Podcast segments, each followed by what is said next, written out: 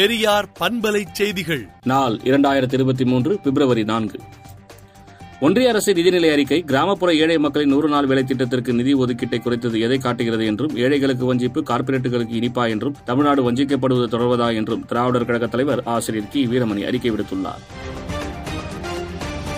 புகழ்பெற்ற பின்னணி பாடகி வாணிஜெயராம் மறைவுக்கு முதலமைச்சர் மு. க. ஸ்டாலின் இரங்கல் தெரிவித்துள்ளார். இடைத்தேர்தல் வேட்பாளர் செந்தில் முருகனை அமைப்புச் செயலாளராக ஒ. பன்னீர்செல்வம் நியமித்துள்ளார்.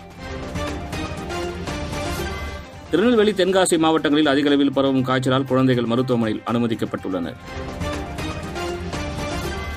இடைத்தேர்தலில் இரட்டை இலை சின்னத்தை வெற்றி பெற நானும் தொண்டர்களும் பாடுபடுவோம் என ஒ. பன்னீர்செல்வம் தெரிவித்துள்ளார். சென்னையில் குழாய் மூலம் வீடுகளுக்கு கேஸ் இணைப்பு வழங்குவதற்கு சென்னை மாநகராட்சி அனுமதி வழங்கியுள்ளது.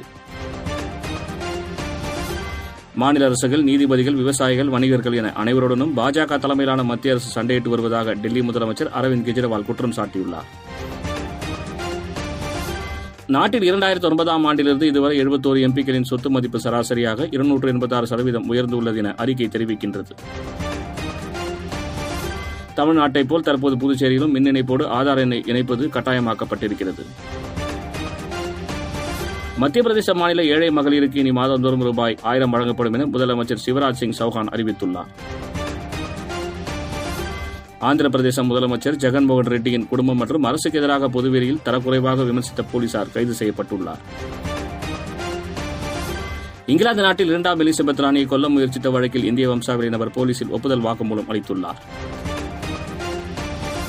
மதத்திற்கு எதிரான, கடவுளுக்கு எதிரான அவதூறு கருத்துக்களை நீக்கவில்லை என கூறி விக்கிபீடியாவை பாகிஸ்தான் முடக்கியுள்ளது.